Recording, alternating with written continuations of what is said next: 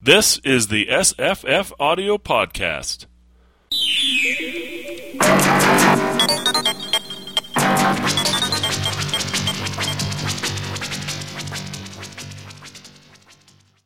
Hi, I'm Jesse.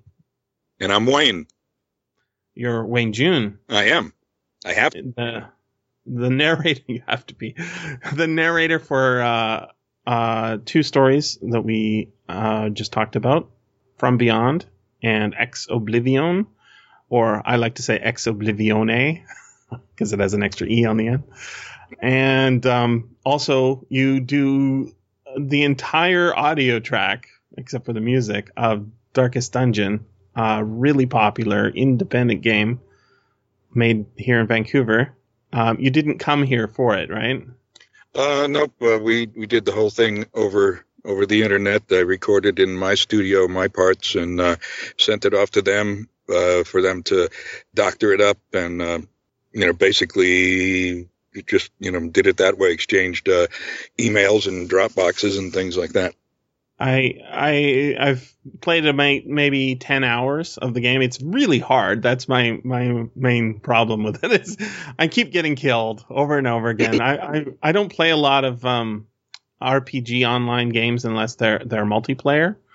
Um, but it's a it's a really good game because it's got it's got this amazing uh, art. I think the guy's name is Bourassa. Yeah, Chris Bourassa. Uh, wow, I love his art. It's like he's like a comic book artist. Uh, maybe he is a comic book artist with a real cool style. Yeah, he does. He he he does a lot to supply the the atmosphere of the game. You know, plus I mm-hmm. I think uh, he wrote um, the script as well.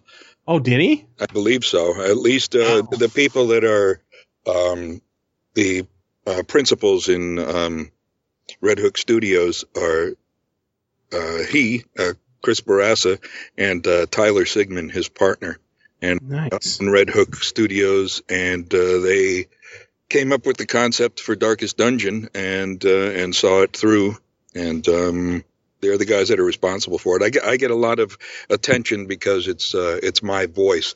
Mm-hmm. Uh, it's uh, it's their baby, man. I mean they they came up with the concept. They uh, followed through with it and, and, brought it to fruition. And uh, they wrote every word of the script. And uh, they hired guy named Stuart Chapman, very uh, Chatwood rather, very uh, talented musician who did the uh, soundtrack for it. Uh, another Canadian company, Power Up Audio. Mm, really good audio on that. They did a they did a great job. I just gave them totally dry files, you know, no uh, compression, no effects, no reverb, no anything, and uh, they they did their digital magic on it and and made it what it is. So it it sounds uh, it sounds so like it, I was just playing it before we started talking. I hadn't played in a while and it was I forgot how like I I was like I only had two cups of I no I haven't had any coffee today like I only had two cups of coffee I, but I'd be like st- sort of shaky because yep. the music goes dun dun dun dun dun dun dun and then you come on and say like um the blood is pounding, whatever your blood is pounding. Has my character's like losing blood squirting out of his veins onto the dungeon floor. It's it's uh. I, I get the sense. I think I heard you in an interview. You haven't played it, have you? Um, no, I've watched a lot of people streaming it and watched them play it. It like on Twitch, right? It looks way too hard for me.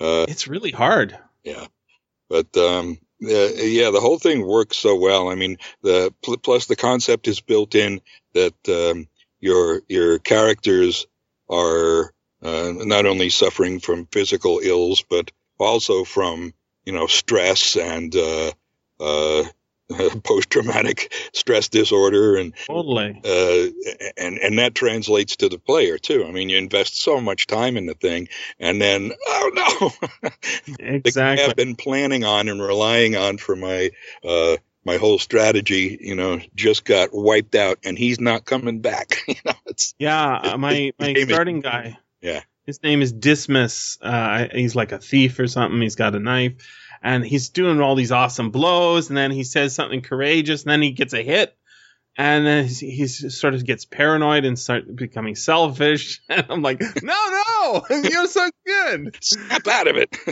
Snap out of it. And then meanwhile, you're narrating the the uh, adventure. You don't talk. You don't do the characters. Right? You don't like say "ouch" or anything like that. You do like a mighty blow. Yeah. That, and, that that was really fun doing that. I mean, uh, I'd I'd be sitting in in my studio recording these things and laughing my butt off, and my wife would walk through and say, "What are you recording?" you'll see. You know, you wouldn't understand. yeah. You, you, you can't understand out of context, but you'll get it. So. Um, uh, the one of the things that happens if you've seen uh, the YouTube videos that where people do the playthroughs, um, in the comment section, uh, it basically it'll say something like, "Oh, that voice" or something, and then some dude right underneath the comment won't be you know a typical trollish thing. He'll just quote things from the the story as you know like um he'll say sturdy shovels or something like that. I'm like sturdy shovels out of context. It sounds weird, but you can see like they put it in all caps, right, to give it the Wayne June effect, and people just uh, people love it. It's uh, it's it's got to be a huge hit. I I don't think we know uh, based on I don't think there's any tracking on Steam or anything but it's got to be a huge hit. I'm assuming. Uh, have you heard anything? Can you talk about Darkest Dungeon 2? I, I know it's not even really official. Oh, maybe it's officially released now. But are they talking about making a sequel? Um, I don't know at this point what uh, is actually in, in the works. Um, but I, I do know that um, uh, it, the game is hugely successful. They're they're working on moving it into uh, PlayStation and other mm-hmm. formats now as well. So I think that's what they're concentrating on. Uh, yeah, it's a, it's also unusual because it's a single player game, right? It's one person. Yeah. Uh, like it's not like uh, you're playing against another player. You're playing against the computer. You're playing against yourself. It's it goes all the way back for me to a game uh, called Wizardry, which I played on the Apple II using like an amber colored monitor. You know, it's amber and green or something. And uh, that was sort of a Dungeons and Dragons um, Tolkien esque clone where uh, it was just one step above the uh, the text adventure. It had like uh, I, I don't know isomorphic lines or something, and you would just sort of walk through the dungeon and you'd have to track on a piece of paper which turns you had made. Yeah. You know, it's it's that old, but it's that style of game. But because the graphics are are very cartoon sort of um, or comics, I think is probably and and colored and with the voice, it's the same experience as I had like back then in 1979 or whatever playing Wizardry on an Apple II. Um, it's it's the same kind of game, but it's just so good. This is this is the thing about computer games as opposed to movies, right? The sequels get better. Yeah, but there's, there's another aspect of, of it too. This is my really my first foray into uh, you know the gaming world. Um, there's a whole community out there of gamers that I didn't even know existed. You know, I, I played a couple of video games in, in, in my day, but I never, you know, really latched onto it as a, as a real, um, super focused interest. But, uh, uh, you're saying Dun- um, Darkest Dungeon is a, a one player game. That's true. But, uh, so they have streamers out there now, people streaming exactly. that will, will play the game uh, these guys and girls have their own audiences that mm-hmm. sign up and subscribe, and I mean they'll share the game experience with them. There's there's people on there that have been playing the game for hours and hours and hours and hours, you know, over months, and people tune in to watch their stream, and he'll name characters after after the people that are following and watching. So I mean, everybody gets involved, even though it's a one-player game. Uh, it, it, it's really genius in that it it, it it takes advantage of everything um, that's um, uh, that's evolved and that's uh, that's available for the gaming community now. It's true. Uh, I'm not a big Twitch uh, TV person. Uh, uh, it's my understanding is it's basically like YouTube, except it's fo- entirely focused on games. And um, one of the things I noted, uh, I don't remember if it was in your Twitter feed or whatever, but um, they did something called a, a follower pack or sound pack, where they had you record like the sounds of somebody being added to a Twitch player's account or something. Is that how it worked? Yeah, the um, the uh, the the streamers on Twitch have uh, opportunity to get um, you know uh, followers or subscribers, and uh, subscribers have to um, chip in and pay a certain amount to be on the subscriber list, and so these guys you know have sort of monetized their screen uh, streams, Mhm. and um, they have. Uh, uh, the capability to do uh, to trigger audio uh, responses or notifications when someone signs up. So what uh, Power Up Audio and um, and Red Hook Studios did, they uh, appreciate their um, their fan base so much and these people that stream the game that um, we made like they hired me to make like 500 personalized notifications. Uh, and by personalized, uh, Kevin from Power Up Audio, you know, did the research, got familiar with these these people, what's going on with their stream. You know, if there's some kind of a theme involved, they would have they would you know write it specifically for them.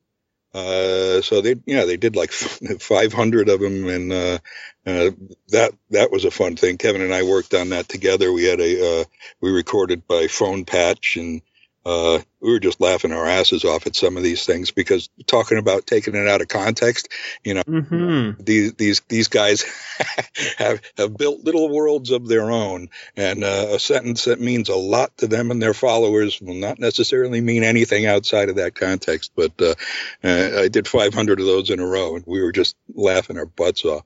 No doubt. It's um it's crazy. Uh, one of the things I saw uh, in one of those comments is we need a Dota announce, announcer pack. Is that is that happening? I I barely know what Dota is. It's Defense of the Ancients. I think it's called. It's it's like a they wanted uh, an announcer pack or some sort of voice system for a completely unrelated game. Yeah, Is that- um, uh, I don't know much about it either. Um, what I do know about it is Dota is like uh, it's a game that gamers play professionally. Uh, Right. There's actually there's actually uh, like a uh, an electronic esports league thing going on where these teams get together and play the game. They play against each other. They have playoffs and the whole thing, and they go through seasons. And uh, eventually, the the peop- the people that have risen to the top will go to whatever venue they have set aside, whether it's in you know uh, uh, Southeast Asia somewhere or uh, wherever it may be, and they have these huge presentations and playoffs, and they can win millions of dollars. It's It's true. it's incredible. Um, and evidently, one thing you can do with Dota, they've uh, made it so that um, uh, they make announcer packs where. Uh, I, my understanding starts to break down here because I haven't followed it uh, very closely, but um, they can have you know a customized thing put in where you can you can buy a, a, a different announcer voice or a different uh, character voice to to you know be triggered by your gameplay. Um, and uh, Red Hook uh, was talking about for a while uh, doing uh, doing one of those, um, and uh, we haven't talked about it in a while, so I don't know where it sits at this point in time. But uh, it was planned, so Wow. You know. it's a, like it is a groundswell of support, and I, I, part of the reason I think I'm excited, uh, even maybe more excited than you are. Maybe it's it's old hat for you. Um, whoa. Um, but one of the one of the things is I, I I take pride in is that I was a fan of yours from the beginning. way back, way back in the day when you were uh, not Mr. Famous Darkest Dungeon, I I was uh, reviewing your audiobooks and I was like, this guy's amazing. he is the voice of Lovecraft, and and I I start to think in my head, maybe that's how they they got to heard it about him at Red Hook, and that's why they hired Wayne June because he's just so good, and and my help helping him get famous. is that how, is that how it happened? Is that how you got the job? It, it it it actually is. It made me the man I am today. Uh, I have So I, I, have made you you, to- I the man you you to are today. curse. Good to know. I have you to curse and you to thank for my situation. I'll take all the good. Uh, you can keep the bad. Um, well, a- actually, um, that that is kind of uh, what happened um, when I first started uh, releasing the Lovecraft stuff. Um, I got a, a note, uh, you know, kind of a note of appreciation type of thing from uh, from Chris Bourassa, Mm. that was like in the year I don't know 2002 or three, and um, you know, lo and behold, uh, you know, 12, 13 years later, um, he's got a project going, and it's a Love Lovecraftian theme. So he wanted to know if I would be interested in uh, being involved in it. So that that's kind of how it happened. It it really did happen. It's it's amazing because um you could tell uh, as soon as I heard you you reading Lovecraft, I was like, this guy. First of all, he knows how to pronounce all the words, which. Uh, I tell you, there's a lot of people out there do not know how to pronounce all, all the words. That you have to do the work. You have to learn the vocab. Yeah, I, Um, uh, I, I actually caught um, um, an error of mine. Oh, really? Yeah, I I am terribly ashamed. I, I mispronounced squamous. I always thought it was squamous. Yeah, I thought it was Thomas too. but um, but yeah, I mean, no, you have to have a, you have to have a dictionary on hand to to do his stuff. Not only for the pronunciations, but often for uh, you know what. And not only how do you say this word, but what is it? What's, Yeah, what the- what what is the significance of it? What is he trying to say, so that you can say it properly? You know, you put it in a, in the in the right uh, emotional context.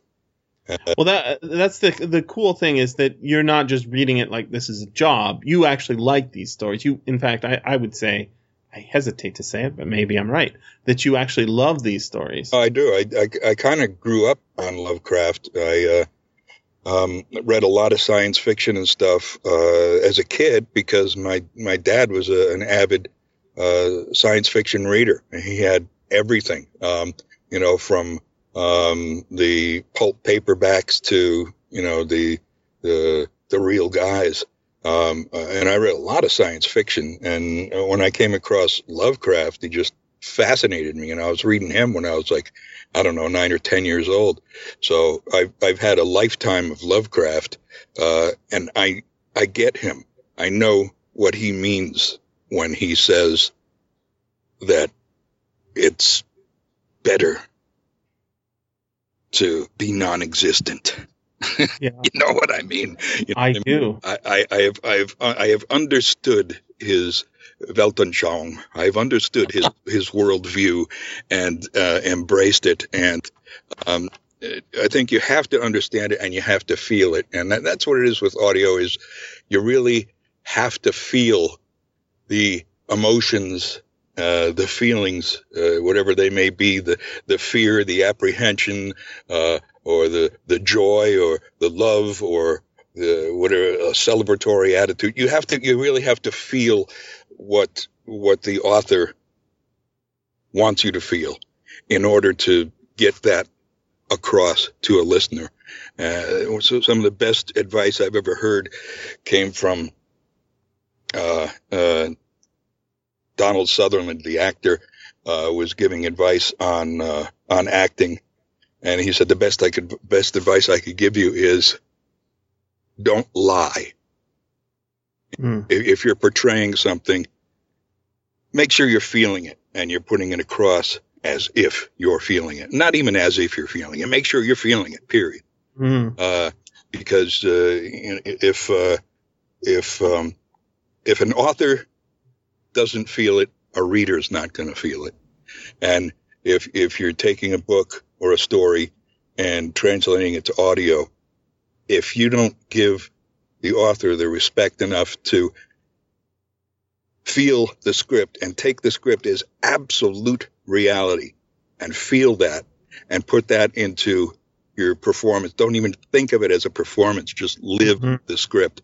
When you do that, you're going to touch people. There, people are going to feel it. And, and uh, I think that, that's at least what I try to do. That's the that's the theory behind it. I, I think you, you got it exactly. Well, one of the I I think you were sort of semi quoting the end of um, Ex Oblivione, where it goes, "This is the final line." So happier than I had ever dared to hope to be, I dissolved again into that native infinity of crystal oblivion from which the demon life had called me for one brief and desolate hour. Yep. And now, now, if you if you take that sentence and parse it and break it down, and say it as if you mean it, you're saying some that's some heavy stuff right there. It is so heavy. Uh, that's what I love about it. When I when I read it on the page, I'm like I'm slowing it down, and I'm like, holy shit! And then he he really what's so cool about Lovecraft is he doesn't give a shit what other people think about his own writing. Yep. And he doesn't pull his punches when he, he he's coming to like he's committed to whatever crazy ass idea that he thinks will explore this sort of existential crisis that he's having uh, this character go through, and it's And, wonderful. and he he he's accused of being, you know, overly uh, uh, florid in his prose. Uh, well, guilty. Uh, and but like you said, he doesn't care. no, He uh, just- he he's he's his own there. genre. he he's got he's got this vocabulary that uh, the whole idea is that you know it, it's a trope of his that that he's uh, he's come across uh, this horror that is totally uh, indescribable and yet he's trying to describe it you know Mhm. it's got that going for it. But in in order to get that across, rather than saying it's indescribable and here's how you describe it, he says it's indescribable and then uses uses his florid prose to just like envelop you in syrup, you know, and drown you in this uh, uh, hopelessness. And uh, and I think that that's his very uh, his very flowery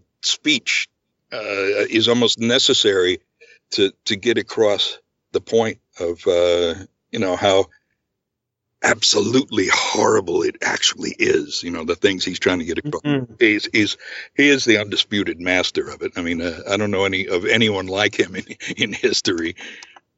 No, there's many imitators, and sometimes they can get pretty close. I, I, Poe Poe is a, a guy who I I endlessly as, admire, especially even more so for his poetry now than I, I I didn't think I would ever like be a guy who's oh I love poems, but now I'm like I'm that guy. I'm like walking around carrying books of poems with me and Yeah. printing them out and making people read them and then reading them aloud and like that's that is not where I thought I was going to be uh, where I am now. But Poe, he can do some of what Lovecraft does, but that's not his focus. And one of the one of the things that's so amazing is that he does he does the storytelling by outlining what it isn't, right? Um, so there's uh, one of the things I I tweeted when I was saying I'm going to talk to Wayne June uh, tomorrow. I said uh, I'm going to get him to say one of my favorite lines, um, which is from the Dunwich Horror. The narration you did for which is amazing. Um, I'm pretty sure, I'm pretty sure you did it. I, I can hear your voice in my head. No, I, I did that story, sure. Yeah, I'm pretty sure you did it. And there's a line right near the beginning where he's describing the, I think it's Vermont landscape. And it says something like, um, ravines and gullies of problematic depth. like, problematic? How could they be problematic? It's like, okay, you're going to start meshing. Hmm, this seems to go on forever. and uh, but it's a it's a perfect word to describe it. You know, when you think about it, it's like, wow, that's so deep that that's, you know, I mean, not that you would ever consciously think these words, Exactly. but that's giving me a problem. it's giving me a problem not knowing what the hell deep this is. Yeah.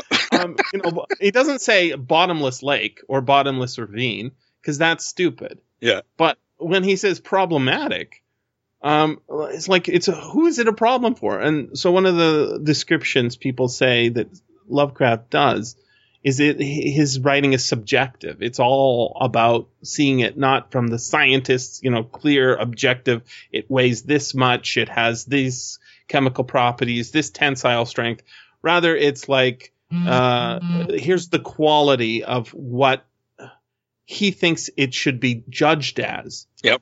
yep. And because of that, we are with the subjective narrator, whoever it is, even if it's a sort of a uh, an apart person who's not participating in the story. They're they're recounting this story that they heard.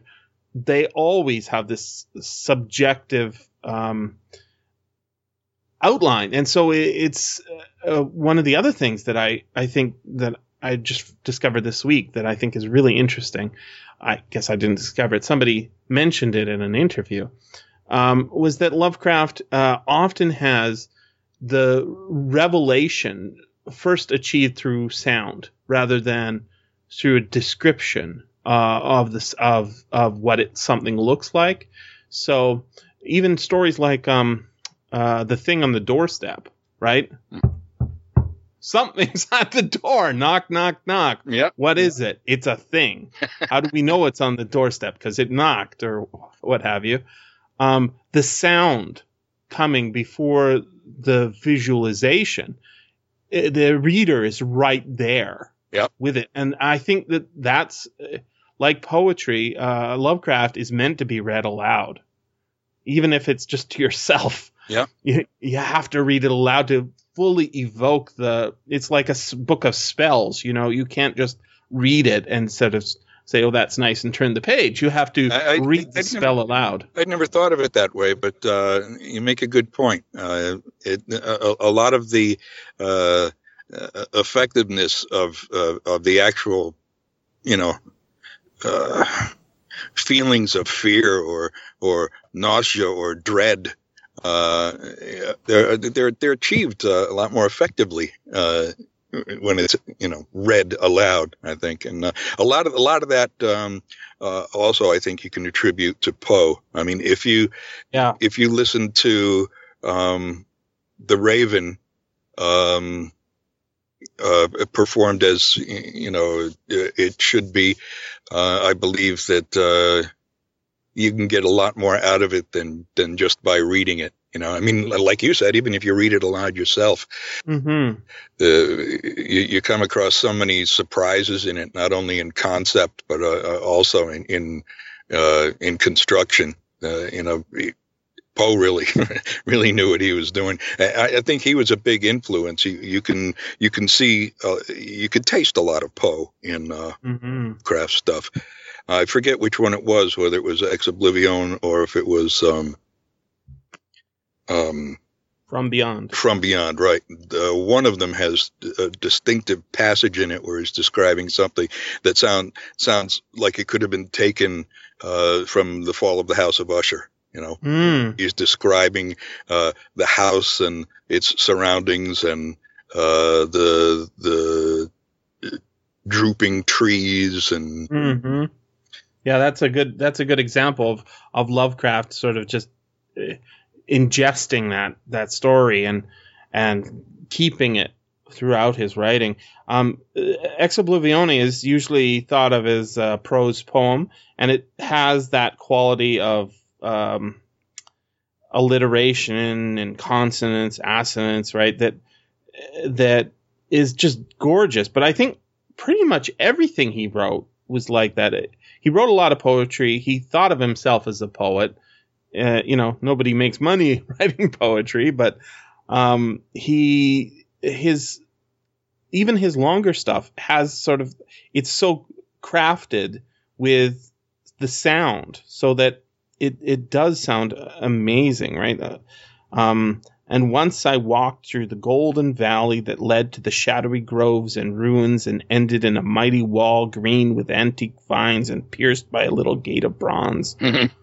It's one big long sentence, and it's gorgeous. Yep, and that, once, that's, that's exactly what I was talking about. The, the the that that sounds like it could have been taken verbatim from uh, the Fall of the House of Usher, although it Mm. wasn't. It's just it's the same the same flavor. And and Poe is of course the guy who who who basically created the Dreamlands even before Lovecraft, right? He Mhm. he has a poem called Dreamland, which is amazing. Um, and it has all the things that you would expect to see in a Lovecraftian dreamland. There's even ghouls in there. Yep. It's amazing stuff. Um, uh, so had you? Re- I assume you had read From Beyond before. It's pretty commonly anthologized. Had you read Ex Oblivion before? Um, I'd run across it before. I'd never um, paid strict attention to it, but uh, so it was kind of kind of almost a, a new experience for me, um, and uh, really dug it. I mean, it's very very uh, uh, very succinctly outlines um, everything about his whole um, his, his whole gloomy view of the universe. hmm I love I love this story. I think it's a jewel. Um, and I, I, I read a lot of his poetry, and I don't think of it as a poem. Um, a pro- prose poem, prose poetry, uh, however you classify it, it's it's a wonderful story, and I introduce it to uh, a lot of my students because it is so short. You can read, uh, you know, if you just sat down and read it and without, you know, reading it aloud to yourself, you can read it through in four or five minutes, um, very easily. But it rewards rereading very close attention uh, with, you know, uh, a pen in hand and just like you just go back to that line and said, Once when the wind was soft and scented, I heard the south calling and sailed endlessly and languorously under strange stars. What does that mean? Mm-hmm. Once when the gentle rain fell, I, gil- uh, I glided in a barge down a sunless stream under the earth till I reached another world of purple twilight, iridescent arbors and undying roses. And that, that well, that's a different place. yeah, and it, it- there's a, there's a lot packed into every single sentence, not not to mention paragraph, and uh, it. it uh, as I said, I think the whole thing uh, pretty succinctly sums up where he's coming from. You know, uh, hmm in in one And- in one spot. Yeah, but it it fits into this mosaic too, so that like I didn't start reading with his first story or his last story, but I read Dream Quest of Unknown Kadath earlier this year, and that was the first time reading it. This is a Dreamland story that fits. In fact, this is a Dream Quest story, right? Mhm. Where a guy's trying to get through a gate in a wall, and he goes to a city and studies up on that land from the the the dream sages who were too wise to have been born in the to ever have been born in the waking world.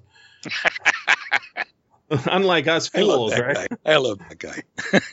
And then we we passed finally passed through the gate into this other world that he thought might be uh, a garden, and turns out to be an illimitable void of white white space, and to dissolve.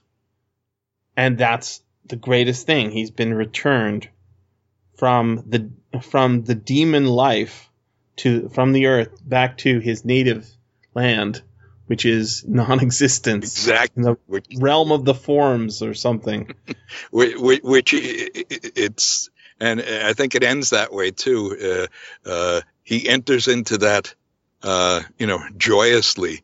Mm, mm. He, he finds that uh, this. Um, uh, uh, he the way I took it is that he finds that death is is is not really uh, what he might have hoped in the beginning of stepping into some beautiful garden or some beautiful Edenic state or some paradise, hmm but it's better. It's Yeah, not existing at all.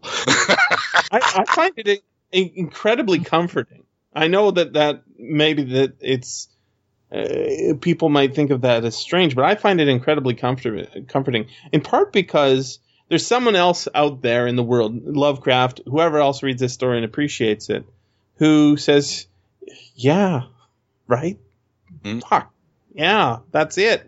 Oh, damn. Oh well." What else? What else we having today? Let's see if we can get some some coffee going or something. like. Well, there's a there's a, an- a philosopher uh, who's who's also a uh, a, uh horror writer who, uh, uh, of whom you should be aware. If you're not, I'm, uh, I think you probably are. His name is Thomas Ligotti.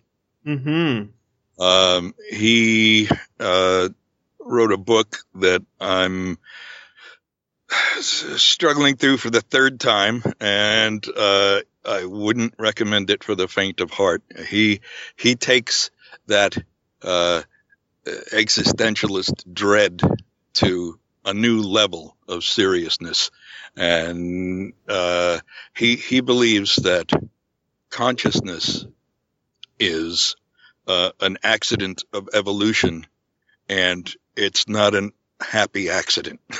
No.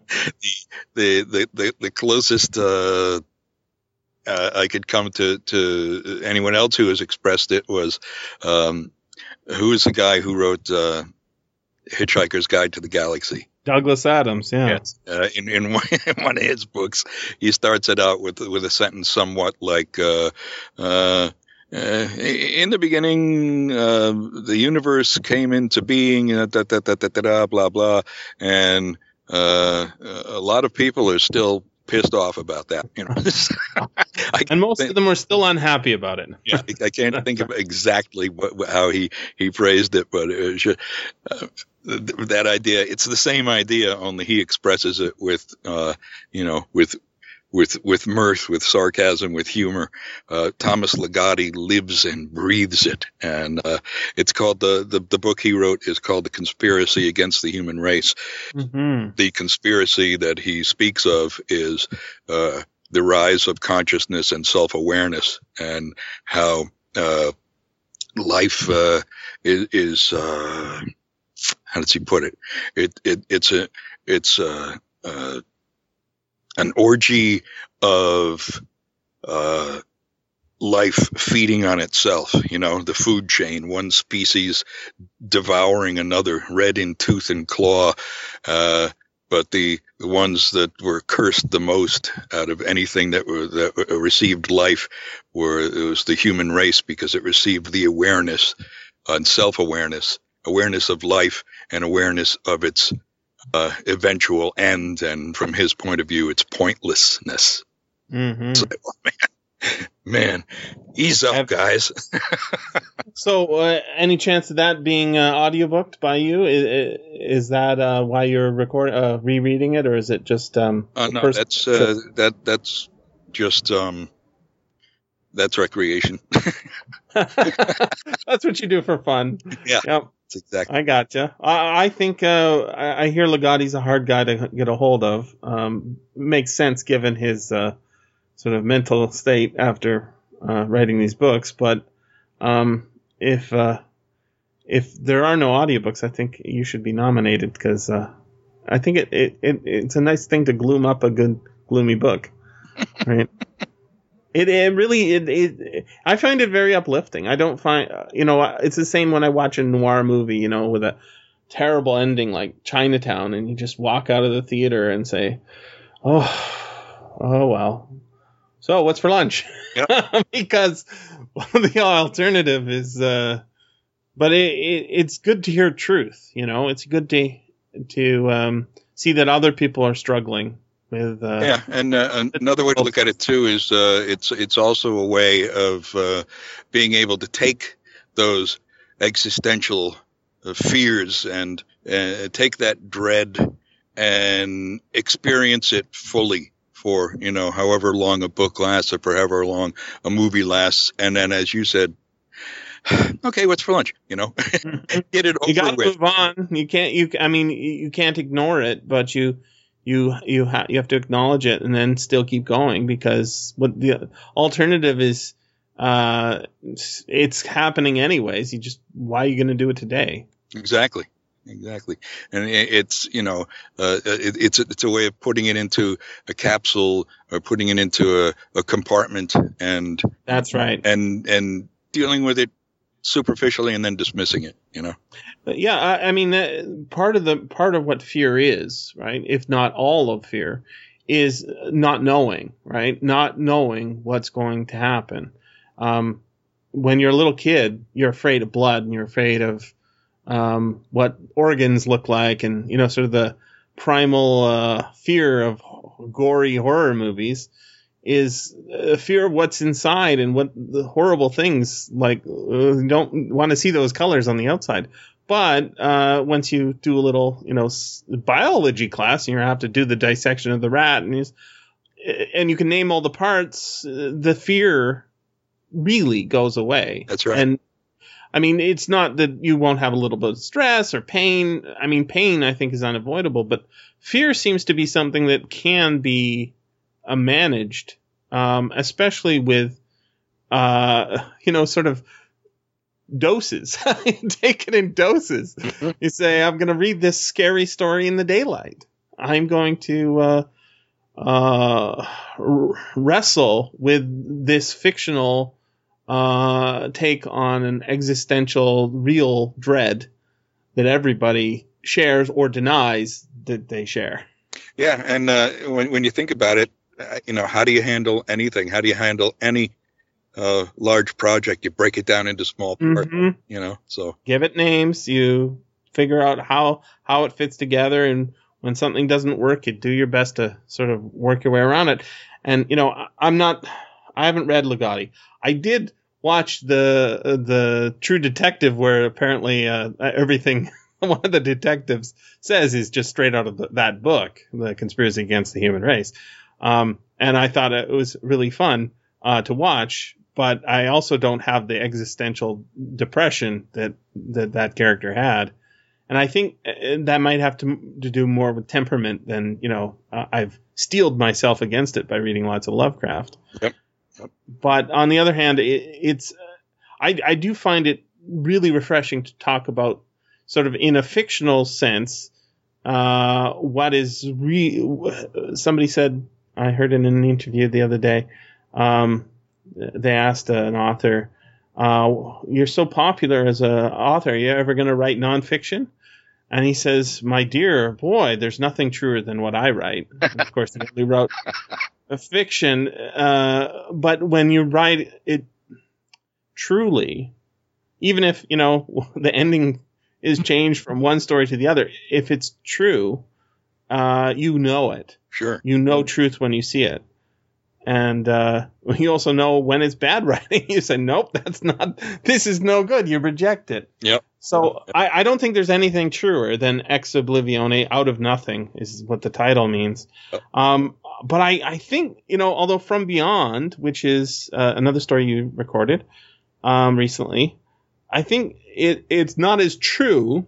I think it has um, perhaps more more to say uh, hist- historically speaking, if you know what I mean. Yeah, yeah. It's uh, uh, about the the the unseen world that's that we have no idea that it even exists, and that uh, uh, we're surrounded by things. How does he put it? Flopping through us at all Right. um, it, it- that that's kind of more. I don't know how you would classify it. It's that that's more of a uh, uh, almost you know like a monster story. It, it and I think it's. I mean, one of the things that's going on in Ex Oblivion is is that his life is is tedious and you know lacking color. Yep. Um, it's like he has a terrible job. Whereas I think the the truth behind From Beyond is it's like scientific revelation. Um, there's a story. I think you you would be uh, well advised to listen to my advice on this because it's really great. If you haven't read it, it's called um, "The Hounds of Tindalos." It's by uh, Frank Belknap Long or Bel- Belknap Long.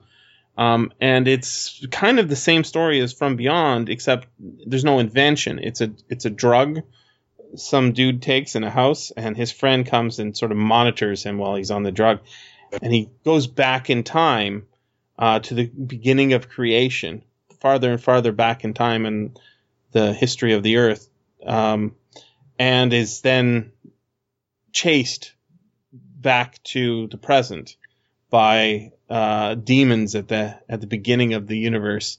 Um, the hounds have his scent and close in upon him, murder him. Um, in, in the same way that From Beyond is a sort of a revenge story, uh, that the the horrible uh, scientist figures out uh, figures out this brilliant uh, thing that's going to happen. He's gonna he tells his friend, and his friend says, "You're crazy." Goes away for ten weeks, and when he comes back, um, he's his friend is trying to murder him because he didn't believe, and it's like that's insane. But this is um, this is I think sort of scientific revelation when you invent the microscope.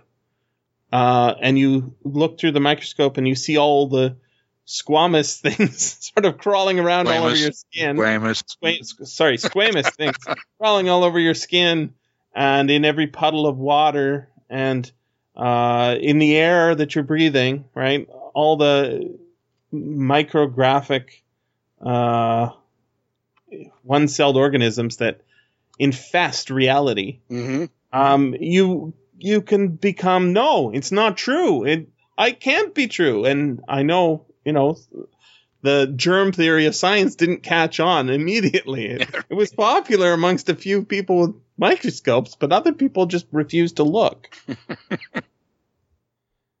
and same the same way um, with telescopes, right? When you look out at the through the telescope and you see the moons of Jupiter, and you're you know the Pope, and you say no, those aren't moons because that's a perfect disk, and uh, those are flaws on your on your lens. Yep. Um, that's because you you're refusing to accept the reality. But uh, ultraviolet is a real thing, and mi- microbes are real, and uh, that's horrible, right? that that's a, that's another uh, thing about uh, Lovecraft too is that you know of course uh, his, his uh, existential dread was kind of uh, uh, expressed through um, you know what everybody calls cosmic horror, Mhm. uh, looking through that telescope and uh, confronting the the fact of how small we are. You know how how uh, uneventful in the universe we really are co- compared to the uh, endless, boundless vistas of, of space. Uh, we're just one tiny, small microbial piece of it that uh, you know ultimately means nothing. He expresses that best, I think, in in some of his you know what what I guess you could call his uh, scientific revelation type stories, his mind Mhm. stories. I think I think this is one of them. I, it's it's it's very short, but um, the just there's so many quotable lines in it. Uh, he said the Tillinghast says, "I've always believed that such strange, inaccessible worlds exist at our very elbows, and now I believe I have found a way to break down the barriers." And then we're we're getting it in monologue, and so we don't see what the narrator says. We are only getting the reaction. He says, I'm not joking. Within 24 hours, that machine near the table will generate waves acting on unrecognized sense organs that exist in us as atrophied or rudimentary vestiges. Those waves will open up to us many vistas unknown to man and several unknown to anything we consider organic life. We shall see that at which dogs howl in the dark and that at which cats prick up their ears after midnight. He's he's he's he's saying I'm turning magic and myth, magic and horror into into uh, science. Yep. Yep.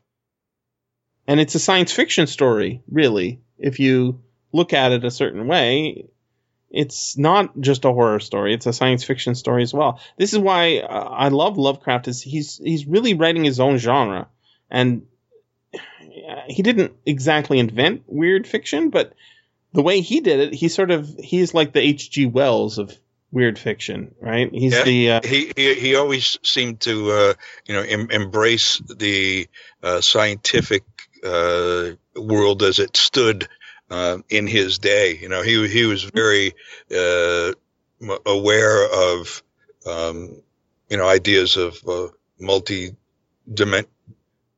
multi dimensions and uh, you know the possibility of many universes, things like that. Uh, um, I think he, appreciated what was going on in science, paid attention to it uh, uh, at least, and he did incorporate a lot of it into his work. So, hmm so uh, we've been I've been talking to you for a long while about the the project to get every Lovecraft story recorded. I, I know you've recorded probably at least a dozen overall. You've done a few for me. You've done some poems, but I know there's lots still left to do, isn't there? Oh yeah, there's a lot of stuff. I, I think I've done maybe. I don't think fifty percent. Would no, you say? Not even half not even not even a third. And what I'd like to do is get it all together in one spot and mm-hmm. maybe make a uh, you know a uh, a thing out of it to release a a hard uh, version, you know, on CD or whatever, mm-hmm. um, packaged in the Necronomicon type of idea.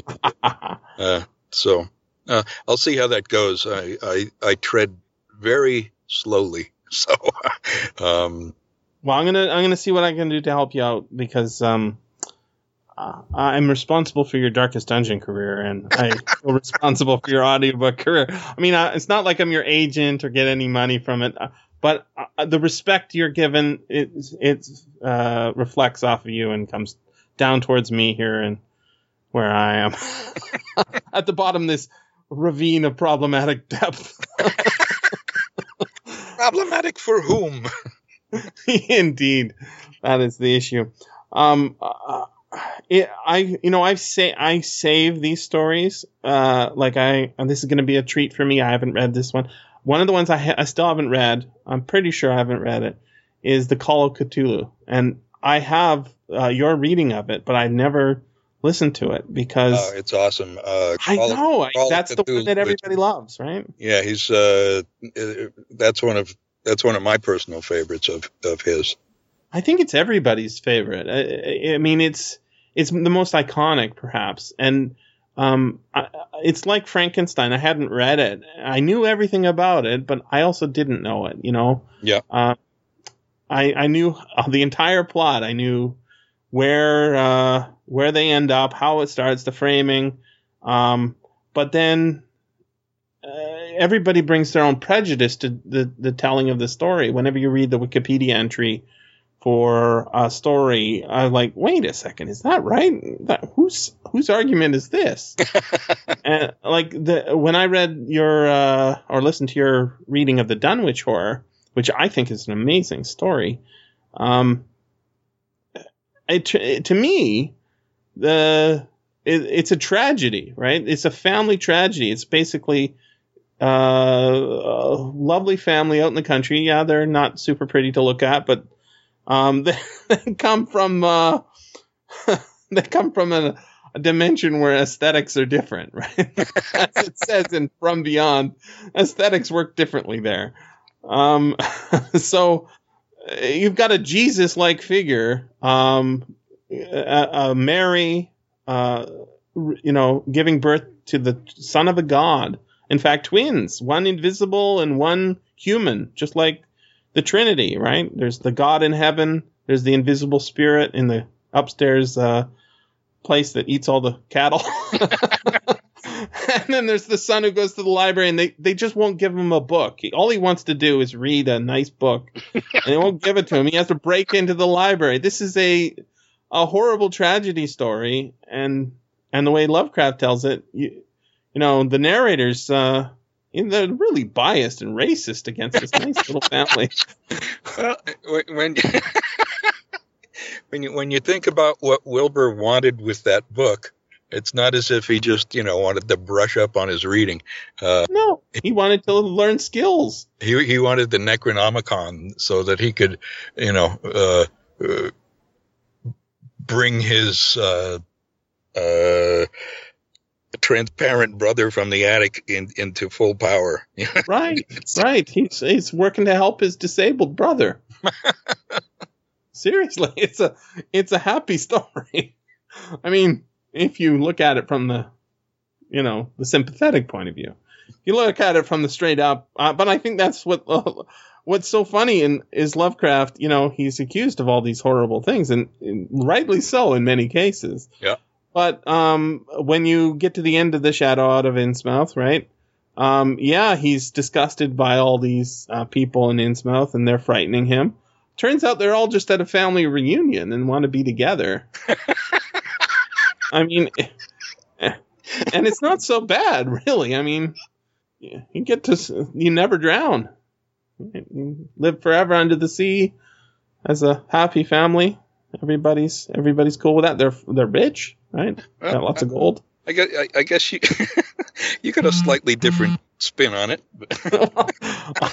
Uh, That's the narrator's point of view. At the end of that, he's all on board with uh, with uh, his new family under the sea. Yep. I mean, he's not at first. It takes him a while, but once he looks in the mirror and starts seeing those fishy eyes popping out of his head, he's um. eh, all those uh, doings in the town. I mean, it really shows the subjectivity, right? Yep. That he's so famous for. I don't know. Are we done? I'm I'm still trying to trying to chew on your uh, interpret your your interpretation there of uh, of Innsmouth. I never never quite thought of it that way. No, I I mean that's literally how it ends, right? He is talking about how um, he gets to live, or- uh, live forever, uh, immortally. He, he, for the most part, ninety nine percent of the story, he's like, "This is horrible. These um, these people are untrustworthy. Um, I don't like what they're doing." And then uh, after he finds out the town's been raided, um, he, and he, you know, sort of gets his, I was going to say sea legs. he's he's he's not you know he's he's comfortable with it. Um, yeah, he kind of surrenders to it. Uh, the Yeah, the way Lovecraft leaves it, I think, is, is uh, it's not supposed to. it's not supposed to instill the same kind of uh, aquatic family values, maybe that he had. Uh, exactly. but um, Uh, you know, one of my favorites. Um, I don't know. I don't know if you've ever recorded it. It's uh, it's maybe his. I think it might be his first story. It's called The Tomb. You know that one? yes, It's about I haven't recorded that, but uh, Okay, I love I love that story. It's about a guy who he's just a young dude. He lives in a house. His family's you know a bit standoffish, not a lot of hugging going on. Um, and he gets really interested in one of his ancestors, and he also goes for walks in the woods. Walks down into the woods, and one day he finds a tomb that with a door that's locked, and he has a really strong desire to go in there. And then he goes on a dream quest, and he finds the key, and he goes in there, and he lies down. And then his family's like, dude, you can't be lying down in there. And they put him in an insane asylum. Yeah. Um, but he, he just Are, wants to are what you he wants are you going to defend him and his behavior now? I think so. I mean, I, oh, this I have to hear. Okay. well, uh, w- one of the one of the things that comes up again and again in Lovecraft, right, is that the ancestors are reverting to type, re- reverting to atavism, right? You're becoming your ancestors, and sometimes that's a bad thing. Um, but in these cases, you know, he had a powerful ancestor, quote unquote evil, right? you know, held wicked parties or whatever and drinking songs. But uh, this young dude is he's just trying to come to terms with what is in his family tree. He finds somebody in his family who he can look up to. Um, and he's not doing anything wrong, right? That's the that's the thing is he likes going for walks in the woods.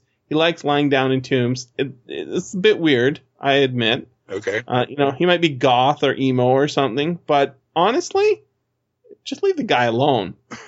Bring him into an insane asylum. It's not right. If he wants to break into tombs and lay down with corpses, leave. Just let him.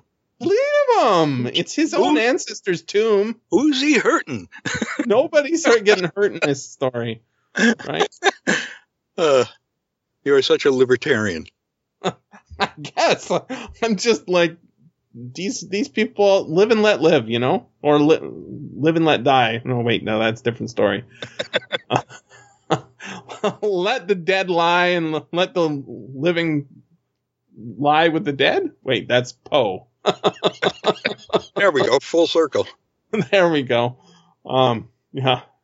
Uh, that's the that's my new favorite thing is I I read uh, Annabel Lee with my students and I say, and most of them said I've read this before because some teacher told them, and I said yeah, but you haven't read it the way it really is, and it's totally true. Once you start looking at it, the end of Annabel Lee is is um, it's necrophilia, right? He he's he's sleeping with his wife, his dead body's gross, his dead wife's gross body, and he thinks everyone else is insane. Um, all the people who tried to murder him and his wife. Um, it's a beautiful, beautiful poem about a really disgusting activity, but he's not hurting anyone. Leave him be. kind of. I mean, I'm not going to go down in that tomb with him, but I'm not going to condemn him. Right. Right. It's kind of stinky down there. He's he really should, you know, maybe clean up or something. Yeah. But you know, um, as as as dark as as as my uh, emotional state usually is, I think he could he could probably find better ways to spend his time personally. But you know. yeah, exactly. But uh, you're not going to judge him, are you? Uh, I might not judge him. I might attempt to make some discernment uh, about. yeah, I mean, it's behavior. not, it's not for you. I don't like mushrooms in my food. You do. That's fine. I don't force you not to eat mushrooms. You don't need to condemn me for not eating mushrooms, right? Okay, and especially depending on where the mushrooms may have grown. If exactly. I, I, don't like any of them, but um, yeah, uh, just you know, if you put mushrooms on my pizza, I won't take it as a personal insult unless you knew that prior. I'll make I'll make a note of that. So when thank you when we get together for pizza. That's right. I appreciate that. Thank you. You, I believe you owe me a pizza for all that uh, Darkest Dungeon work you got. You got oh yeah, I do. Absolutely. Good stuff. I'll take I'll take the mushrooms off. Maybe we'll go with uh, anchovies or something. Oh, you wound me, sir.